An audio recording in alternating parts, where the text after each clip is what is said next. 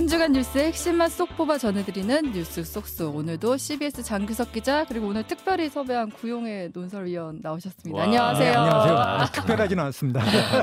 오늘 왜 저희가 이제 부탁을 드렸냐면은 순직한 최수근 상병 사건을 두고 이제 전 해병대 수사단장과 국방부 간 진실 공방이 계속되고 있잖아요. 음. 쏟아진 뉴스 속에 지금 뭐가 어떻게 돼가고 있는지 한번 정리를 하면 좋을 것 같아서 구용의 논설위원 모셨는데요. 지금까지 상황 한번 정리해 주실 수 있을까요? 네, 지금 뭐 한 열흘째 지금 계속되고 있는데 네. 뽀가 나온 게 국방부 조사본부가 장관한테 이제 중간 조사 결과라고 이렇게 보고를 했다는데 거기 내용을 보면은 결국에 그 박정훈 해병대 수사단장이 네. 애초에 경찰에 이첩하려고 했던 음. 그 결과와 거의 동일합니다. 네, 그러니까 네, 네. 여덟 명에 대해서 과실치사 혐의를 적용을 했었는데 제일 밑에 그 말단 두 명, 네. 그러니까 부사관하고 음. 네. 예, 두 명만 제외하고 나머지 핵심은 결국 사단장하고 그 연대장하고 이런 분들 고위급 아니겠습니까? 네. 이런 분들에 대해서는 동일하게 어떤 그 같은 결론을 맺은 것 같아요. 음. 물론 아직 결론이 최종 결론이 아니다. 뭐 군은 이렇게 얘기하는데 음.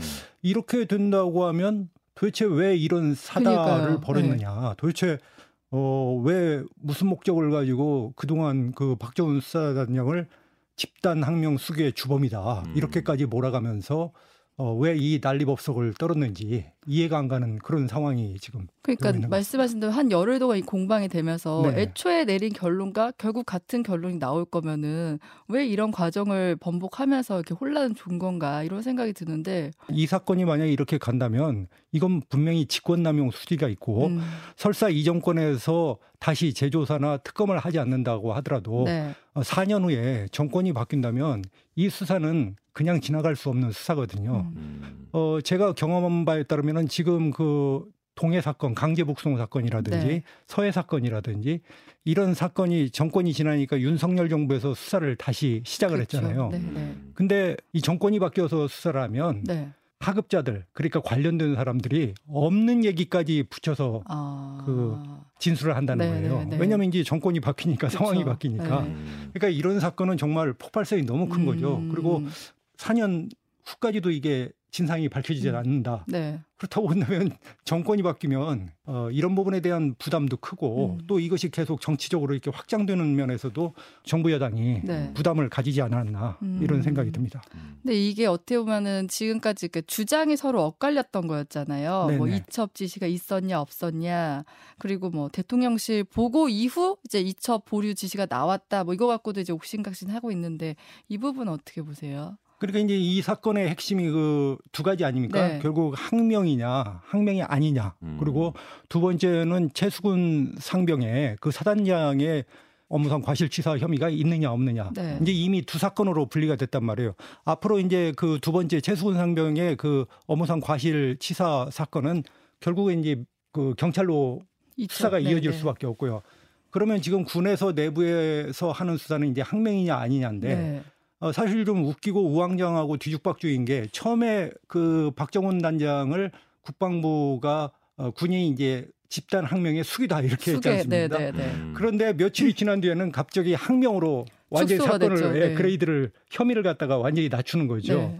수사라고 하는 게 사실은 이 선우가 바뀐 거 아닙니까? 사실 처음에 항명으로 했다가 뭐 집단 수기 항명으로 간다면 조사를 하면서 더 음. 혐의가 가중됐다든지 이런 식으로 이렇게 진행이 돼야 되는데 처음부터 집단 항명 수기라고 이렇게 정의를 내려놓고 그 어떻게 그 무죄 추정의 법칙에도 위배되는 거 아니에요? 글쎄요 여기서 뭐 무죄 추정 원칙을 갖다가 얘기하는 것은 참 어, 너무 황당하니까 음. 어, 정말 그 맞는 말씀이죠. 근데 이제 문제는 7월 30일하고 7월 31일 날 상황이 아니겠습니까? 네. 7월 3일, 30일이 이제 토요일인데 국방부 장관이 해외에 일요일 날 31일 날 가니까 네. 보고를 했단 말이에요. 토요일 날 나와서 거기에서 보고를 했고 8명을 갖다 업무상 과실치사로 어, 경찰에 사건을 이첩하겠다 보고했고 좋다 수고했다 음. 예, 고생했고 거기에 또 배석한 국방부 대변인도 아, 사단장까지 이렇게 처벌을 하면 네. 국민들이 납득을 해서 음. 어, 군에 대한 신뢰가 더욱 높아질 것 같습니다. 네. 이렇게까지 다 했는데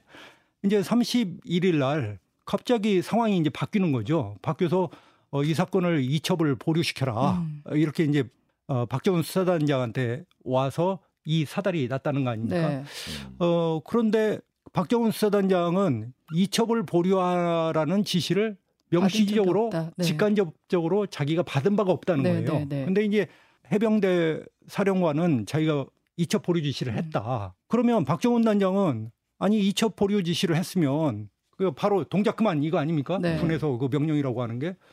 그런데 내가 7월 31일 날 언론 브리핑을 취소했지만 음. 그 언론 브리핑을 취소하고 돌아와서도 31일 날 8월 1일 날 음. 심지어는 8월 1일 날 저녁을 먹을 때까지 사령관과 이 얘기를 계속 했다는 네. 거 아닙니까? 그래서 사령관이 수단장 이 사건을 그 보류하면 음. 이첩을 보류하면 어떻게 되는 거야? 그러니까 수단장이 이건 직권남용 혐의가 있습니다. 네, 네. 이렇게 보고를 했다는 거잖아요. 음. 그러면 8월 1일까지 심지어는 8월 2일 아침에도 보고를 했다는 거 아닙니까? 네. 만약에 항명이라고 한다면은 7월 31일 날 어, 박 단장 동작 그만 음. 어, 저희 이첩 보류해 그쵸. 명시적으로 했어야죠. 그러니까 지금 과연 이 국방부 장관이 지시를 했느냐, 네. 어, 이첩을 보류하라 음. 이렇게 지시를 한 거냐 네. 이것부터 지금 의심을 사는 거죠. 그 작년에 이해람 중사 사건을 계기로 해가지고 이게 맞아요. 군사법원법이 개정이 됐단 말이에요. 음. 군사법원법상에 에, 세 가지 중에 하나가 이제 변사 사건인데 네. 변사 사건 가운데 범죄 혐의가 있는 사건 쉽게 말해서 범죄 혐의가 있는 사건은 무조건 이제 민간 법원에서 재판을 한단 말이에요. 네. 민간 법원에서 재판을 한다는 얘기는 무슨 얘기냐면 민간 검사나 민간 경찰이 경찰, 수사를 네. 해야 된다는 거죠. 음. 군 검찰이나 군 경찰이 그 기소를 할 수 없는 거죠. 네, 말하면 네. 재판을 할 수 없는데 음. 네네. 거기 기소권이 없는데 무슨 수사를 합니까? 다만 이제 그 해병대 수사단에서는 왜 그러면 이 사건을 조사했느냐? 네. 그럼 변사 사건인데 최상병 사건은 물론 우리가 다 알려진 사건이죠. 왜냐하면 수해 복구 작전을 하다가 네. 사망한 사건을 우리가 네. 뭐 뉴스를 통해서 봤으니까. 근데 이제 군의 자살 사건도 있잖아요. 음. 그러면 이 자살이 범죄 혐의가 있는지 없는지는 밖에서 모르잖아요. 네. 그러니까 어, 이 부분에 대해서 이제 군이 초동 수사를 할수 있지 않느냐. 네. 그래가지고 일단 범죄 혐의가 있다고 한다면 민간에 넘기고. 이렇게 넘기는 방식이 네. 드는데 사실 그것도 이제 법률가들 사이에 논란이 있어요. 어. 그것도 네. 군 경찰이 하지 말고 음. 바로 민간 경찰이 해야 네, 된다. 네, 네. 지금까지 너무 그 네. 군이 제 식구 감사기라 하니까 음. 그 부분은 좀 절충적인 부분을 음. 생각해 볼 수 있을 것 같아요. 네, 군의 네. 특수성이 있으니까. 해병대 수사단장이 일단 범죄 혐의가 있다고 해서 이렇게 온 거 아닙니까? 네. 경찰로. 예, 네. 경찰로 온 건데 이 과정에서 또 문제가 뭐냐면은 그러면 경찰로 주었으면 경찰이 그 법에 따르면 지금 지체 없이 수사를, 수사를 하도록 돼 되죠. 있거든요. 네.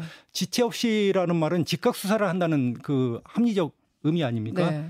어, 그런데 8월 2일 날 이제 군 수사단이 안동에 있는 경북 경찰청의 광역 수사대장실에서 가서 사건을 자료를, 인수인계를 네. 했단 말이에요. 음. 그러고 두 시간 동안 설명을 했어요. 광역 수사대장 이 사건의 음. 그 핵심은 뭐고 앞으로 수사를 하려면 뭐냐 네. 이런 것들을 이제 경북 경찰청의 광역 수사대장이 음. 꼼꼼하게 물었다는 네, 거예요. 네, 그래서 네. 두 시간 정도 12시 반쯤 끝났겠죠. 어, 그러고 나왔는데 그러면은 이 사건이 이첩이 된거 그렇죠. 아닙니까? 끝난 거죠. 네. 네. 이제 근데 또 웃기는 것은 거잖아요. 뭐냐면 네. 경찰은 이첩이 안 됐다라고 또 지금 현재 주장하고 있는 거예요. 음. 왜냐하면 정말 이건 절차상의 문제고 어, 밖에서 법률가들이 봤을 때는 좀 약간 코미디 같은 상황인데 아, 경찰과 그 검찰 사이에는 이른바 킥스라고 형사사법 시스템이 그렇죠. 전자화가 돼 있는데 네. 아직 그 이 군과는 그 시스템이 없답니다. 아. 예, 그래서 이것을 이제 들고 간 거죠. 네. 그냥 전자문서화 해가지고 보내면 되는데 네. 저 사람이 예, 간 거예요. 공조 그래서. 시스템이 설치가 네. 안돼 있으니까 박정훈 단장이 보내서 두 사람이 간 거 아닙니까? 네, 네.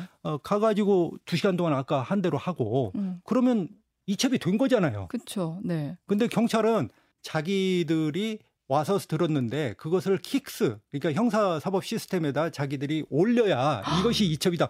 그건 어. 경찰 자기들의 논리지 내부 절차에 관한 것이지. 그래서 앞으로 이 부분도 좀 주목할 필요가 있을 그래요. 것 같아요. 그 왜냐하면. 경찰이 지금이라도 얼마든지 수사를 할 수 있거든요. 지금 수사를 해야 되고 음. 왜냐하면 사건이 군사법원법에 따르면 민간 법원에 있고 네. 지체 없이 수사하도록 돼 있기 때문에 지금 수사를 해야 되는데 이제 중간 그날 12시 반쯤 이제 수사단에서 이렇게 보고를 하고 갔고 그러고 1시 반쯤에 국방부 군 검찰단에서 이제 국방부 장관 지시를 받았겠죠. 전화를 한 거예요. 우리 그 이, 이 사건이 항명, 집단 항명 그 혐의가 있고 군기 문란 사건이어서 우리한테 자료를 달라. 자료 회수해 회수를. 하겠다. 네. 그리고 또 경찰이 거기에 수능을 한 거예요. 음. 그래서 그날 저녁에 국방부 군 검찰단에서 7시에 와가지고 회수를 해가요. 네.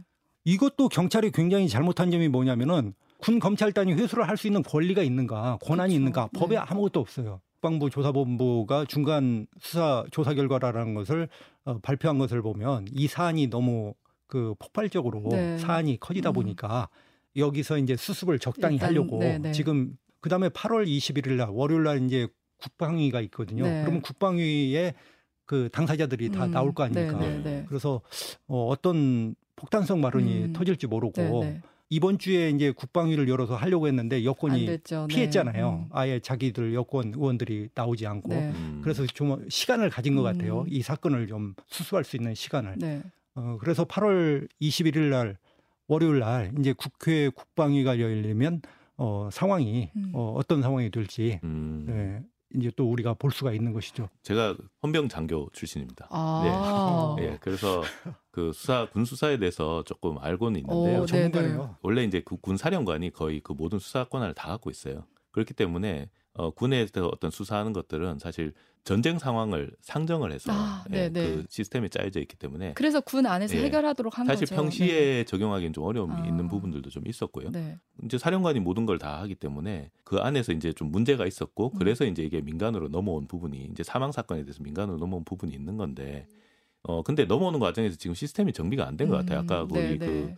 논설위원께서 말씀하시는 것처럼 시스템 정비가 지금 제대로 안 돼 있고 음. 그 과정에서 뭔가 엉성하니까 권력이나 이런 데서 끼어들 여지들이 지금 여전히 있는 거죠. 그러니까 문서 그리고, 예. 없이 그냥 구두로만 계속 뭔가가 이루어지고 근데 있고. 네. 국방부 장관이 이례적으로 이거를 끼어들었다는 부분도 조금 전 이해가 안 되고요. 이게 뭐 지금 얘기가 나오고 있는 게 과거 MB 정부 있을 때 청와대 있을 때 다 같이 음. 근무했던 사람들이다 이런 얘기들까지 나오면서 네네. 지금 혹시 뭐 그런 어떤 연줄이 작용한 게 아니냐 이런 의심들이 있는데 차제 이런 문제들은 좀 시스템 정비를 확실하게 좀 해야 될것 음. 같아요. 어떤 뭐 외압이나 이런 것들이 차단될 수 있도록. 예. 최승원 상병 할아버지가 편지를 쓰기도 했잖아요. 박대령이 서- 수사를 정말 엄정하게 잘 해줬다. 음, 음. 여기에 대해서는 좀 선처를 해야 된다 음. 이런 이- 편지를 썼다고 하는데 유족들의 마음을 생각해도 이거 이 부분에 네. 대해서는 확실하게 진상 규명해야 되지 군 않을까. 수사가 확실히 네. 좀 한계가 있긴 해요. 알겠습니다. 네. 이 얘기는 여기서 마무리하고 우리 장규석 기자가 오늘 준비한 주제로 넘어가 볼게요. 네. 오랜만에 경제 얘기를 네. 하신다고요. 오늘 주제는 기름입니다. 음. 그동안 뭐 오세훈 얘기, 뭐 잼버리 얘기 이런 것도 많이 했었는데 오늘은 좀 전 세계적으로 어, 시야를 좀 넓혀볼게요. 네.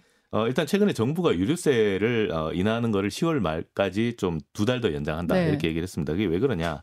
최근 석 달간 이제 국제 유가가 급격하게 올랐어요. 음. 어, 저 요즘 주유소에 기름 넣으러 가면 오늘 제가 기름을 넣고 왔는데 리터당 한 1,750원대, 음. 예, 이렇게 1,700원대 넘었어요. 1,800원대. 아까 기름 많이 올랐다고 얘기하셨잖아요. 예. 서부 텍사스산 중진류가 그 배럴당 60달러 선이었는데 어, 지금 유가가 한 6월, 7월, 8월 들어가면서 지금 80달러 선까지 올라왔습니다. 음. 그러니까 이제 국제 유가가 이제 시차를 두고 우리 기름값에 이제 반영이 되는 걸 생각하면 네. 계속 조금 이제 계속 올라가고 있다 이렇게 되는 거고요. 사실 이제 국제 유가는 이 기름을 실제로 쓰고 그다음에 생산해서 쓰는 사람 사용자들이 가격을 결정하는 게 아니고 네. 이 선물 시장이 워낙 음. 발달해 있기 때문에 사실 투기 세력들이 많이 음, 들어가 네, 있어요. 네. 그래서 여러 플레이어들이 있고 음. 그래서 어떤 뉴스 하나가 탁 튀면은 바로 가격이 튀거나 떨어지거나 이렇게 음. 되는 게 유가의 특징이 있습니다. 네. 그래서 이 기름값이 왜 요즘 그러면 오르고 있냐, 음. 요거를 지금 한번 어, 뉴스나 이제 국제 관계 쪽으로 한번 풀어보겠다 이런 네. 건데요. 어, 가격은 기본적으로 수요와 공급 음. 두 개로 나눠지잖아요. 그쵸. 수요와 공급으로 결정이 되는데 어, 가격이 올랐다 하는 거는 수요가 올랐거나 아니면 공급이 음. 줄거나 둘 중에 하나잖아요.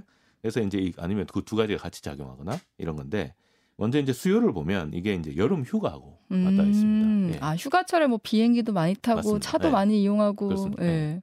그러니까 이제 특히 미국하고 유럽은 여름 휴가 길잖아요. 네. 긴데 어, 우리나라도 요즘 뭐 2주씩 가는 분들도 음. 계시긴 한데 일단 자동차 운행이 늘어납니다. 그 다음에 이제 휘발유 가격에 대해서 이제 여름에 성수기 항공기, 음. 항공유 수요가 올라갑니다. 네, 네. 그렇기 때문에 어, 지금 또 코로나 이 끝나고 나서 이제 여행 수요가 폭발하다 음. 보니까 이제 항공기 수요, 항공유 수요도 좀 많아지고 그래서 이제 수요 측면에서는 좀 올라가는 측면이 있는데 통 유가들을 보면 한 9월부터는 다시 조금씩 떨어지기 음. 시작하는 국면을 네, 보여요. 네, 네. 시기적으로 봤을 때. 음. 그래서 이제 9월부터는 유가가 좀 떨어지지 않을까 이런 이제 얘기들이 나오고 있고 게다가 이제 중국이 생각보다 경제가 좀 안 좋아요. 지금 중국 경제 얘기 굉장히 많이 네. 나와요. 너무 네. 침체돼서. 원래 코로나 끝나고 네. 나면 이제 공장들이 또 이제 풀가동되고 중국 경기가 좀 살지 않을까 이랬는데 생각보다 경제 회복이 지금 안 되고 있어요. 음.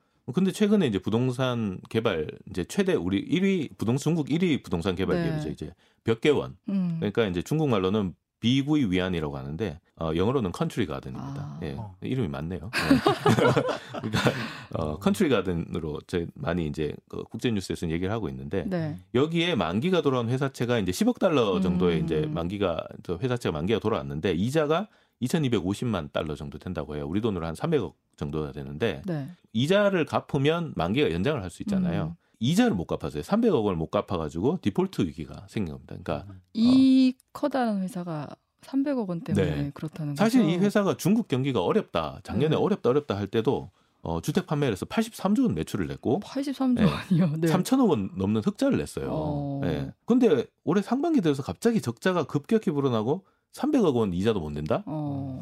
사실 조금 이상한 냄새가 있습니다. 음. 이게 사실 경제 논리로만 설명을 할 수 있느냐. 약간 정권이 개입한 거 아니냐 이런 이제 의혹이 있는데 요거는 네. 이제 좀 뭐 어, 얘기하자면 좀 길어지기 음. 때문에 아무튼 그런 어쨌든, 이제 네. 의혹들이 있는 거고요.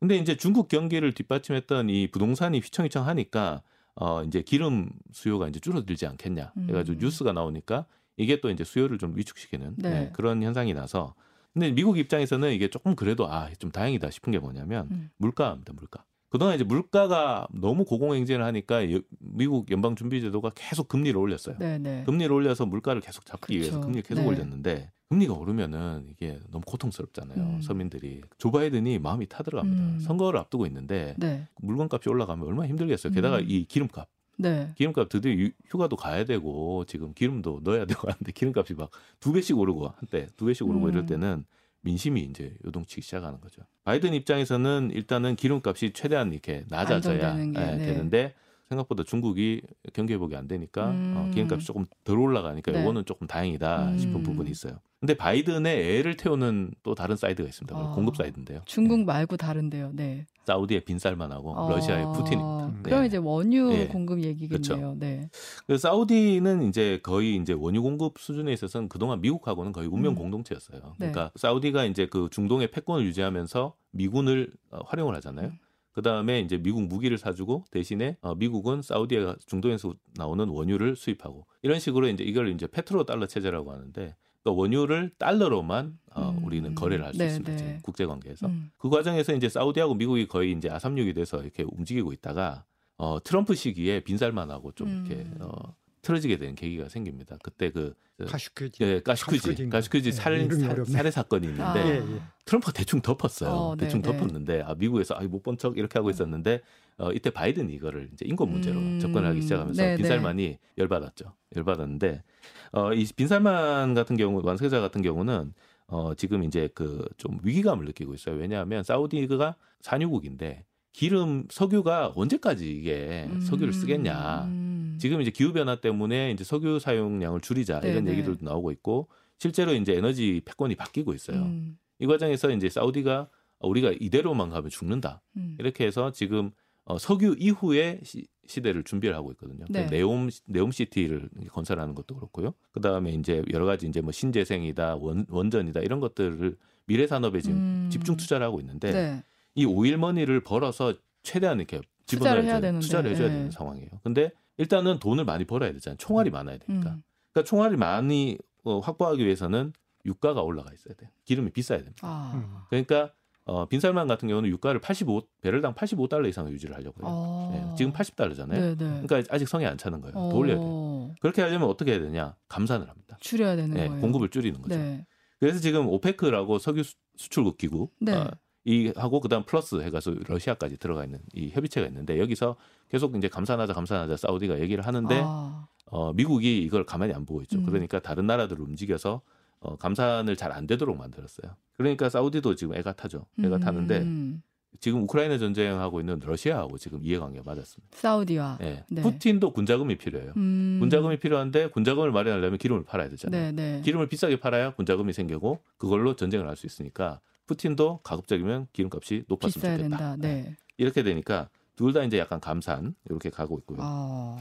인도가 여기서 어부지리를 보고 있어요. 미국이 중국하고 지금 싸우고 있잖아요. 그러다 보니까 인도를 자기 편으로 끌어들여야 되는데 네. 어 그러다 보니까 인도를 막대할 수가 없어요. 어. 그런데 그러다 보니까 요 위치를 이용해서 인도가 뭘 하냐면 러시아에 기름을 사서 네. 정유를 해서 딴 나라에 팔아요. 아, 네. 그럼 더 비싼 가격에 비싸게 파는 네, 거죠. 그러니까 네. 싸게 들여와서 비싸게 팔고 어. 그 이문을 남기고. 그러니까 어. 그래서 네. 인도 총리 모디 총리죠. 네. 모디 총리가 외교를 잘한다. 아. 그 자기들 제1 원칙이 네. 인도는 인도 편이다. 음. 어. 예, 그러니까 국익이 네, 국익이 네. 1번이라는 그러니까 거죠. 우리나라 중심으로 다 움직여야 되는 네, 거네요. 우리는 네. 국익이 1번이 아닌 것 같은데 음. 요즘에. 네. 아, 우리는 근데 게다가 덩치도 워낙 크니까 네. 이게 국제 관계에서 차지하는 비중이 있다 보니까 아, 모디 잘- 총리 멋있습니다. 네, 못 건드려요. 그러니까 약간 러시아도 붙었다가 어. 미국에도 붙었다가 이렇게 하면서 자국 이익을 극대화하는. 어쨌든 그 안에서 예. 자기 이득 예. 이득은 최대한 땡긴다. 그러니까 러시아는 사실 제재로 막혔지만 중국하고 인도가 사주고 있고 그러면 이제. 미국 입장에서 가만히 있지 않을 건데 미국이 할 수 있는 건 뭐가 있어요? 미국이 이제 네. 힘이 좋잖아요. 어. 근데 미국이 갖고 있는 두 가지 옵션이 있습니다. 지금 산유국에 산유국 중에 이제 극강의 제재를 하고 있는 나라가 두 개가 있는데 네. 이란하고 베네수엘라 음. 두 개가 있습니다. 어, 여기 기름을 아무도 못 사게 만들어놨어요. 미국이요? 예, 어, 미국이. 네. 그래서 이 나라는 기름을 못 팔아서 지금 경제가 엉망입니다. 예, 경제가 거의 추락을 하고 베네수엘라는 거의 경제가 폭망 위기에 네, 네, 네. 있는 건데 어, 지금 이란 같은 경우 최근에 우리나라에 동결돼 있던 이란 원유 구매 자금이 음. 70억 달러가 정도가 있는데 네. 이걸 미국이 풀어주라고 승인해 줬습니다. 최근에. 어, 예. 이거 계속 묶여 있어서 그게 예. 우리나라 국제관계 문제도 그러니까 있었던 2010년에 건데. 예. 이란 핵 개발 때문에 미국이 이란에 이제 제재를 하게 되는데 그때 이제 이란 기름 사지 마 이렇게 했는데 그때 우리나라가 이란의 기름을 많이 사고 있었어요. 음. 이란 기름이 끊기면 우리나라 경제가 안 돌아갈 상황이니까 미국에다가 요청을 하죠. 이거 좀 봐주세요. 그래서 우리나라 예외를 인정받습니다. 그 당시에 이명박 대통령 때인데 아. MB 때 약간 그 부시하고 오바마 이쪽에서 계속 좀 관계가 좋았어요. 음. 그래서 미국이 그래 그러면은 예외 인정 대신에 달러로 거래하지 마 이렇게 되니까 어, 어떻게 하냐면 이란 기름을 사고 그 돈만큼을 그 돈을 우리나라 은행에다가 원화로 예치를 해줍니다. 네. 그러면 이란이 와서 한국산 물품을 음. 그 돈으로 사가요. 네. 이렇게 해서 일종의 물물 교환으로 음. 할수 있도록 해준 거죠. 그렇게 하면서 우리나라는 이란산 원유 비중을 계속 줄여 나가요. 줄여 나가면서 대체선을 찾으면서 경제를 이렇게 안정화시키는 건데 이거를 이제 2019년, 2018년에 미국이 이것도 안 돼 하고 이제 차단시킵니다. 음. 이때 이제 박근혜 정권 때인데 이게 네. 이 당시에 미국하고 좀 관계가 안 좋았던 네. 부분도 있고 이란이 너무 막 나가니까 음. 이제 이건 어쩔 수 없다 해가지고 이제 차단을 시키는데 네. 그러니까 이란이 석유를 팔았는데 아직 한국에서 물건을 안 가져- 예. 돈이 남아 있는 거죠. 음. 이 돈이 70억 달러가 남아 있는 거예요. 네. 네. 네. 이란이 애가 타죠. 이 돈을 어떻게든 찾아야 음. 하는데 내돈 저기 묶여 있는데. 그러니까 2021년인가 이 한국 선박을 억류를 하고 그러니까요, 막, 예. 막돈 내놔라 이런 얘기도 이제 이면으로 하고 그렇게 얘기를 네. 합니다. 네. 근데 그동안 미국이 못 주게 하니까 못 음. 주다가 이번에 풀어준 거예요. 어. 이게 무슨 메시지냐? 네. 그러니까 사우디 감산 계속 할 거야? 그러면 나 이란 푼다? 아. 이 얘기입니다. 이란이 전 세계 원유 매장량이 4위. 아. 이것도 안 되면 베네수엘라가 전 세계 원유 매장량 1위입니다. 아 그래요? 예. 어. 그래서 네. 이란하고 베네수엘라를 풀면 사실 사우디가 아무리 감산을 해도 버텨낼 수가 없어요. 그렇기 때문에 어, 약간의 이제 메시지 카드를 살짝 음. 보여준 거죠, 살짝. 네, 네, 국제유가 얼마 오르고 내리고 이것만 봤지 사실 이 이면에 이렇게 복잡한 국제가격 얽혀 있는 네. 거는 사실 잘 몰랐거든요. 어, 이 얘기 들으니까 국제 뉴스 좀 잘 챙겨봐야겠다 네. 생각이 듭니다. 네. 혹시 하실 말씀 있으세요? 아닙니다. 저 공부 많이 했습니다. 네, 오늘 뉴스 쏙쏙은 여기서 마무리할게요. 오늘 두 분 나와주셔서 감사합니다. 네, 네, 고맙습니다. 감사합니다. 네.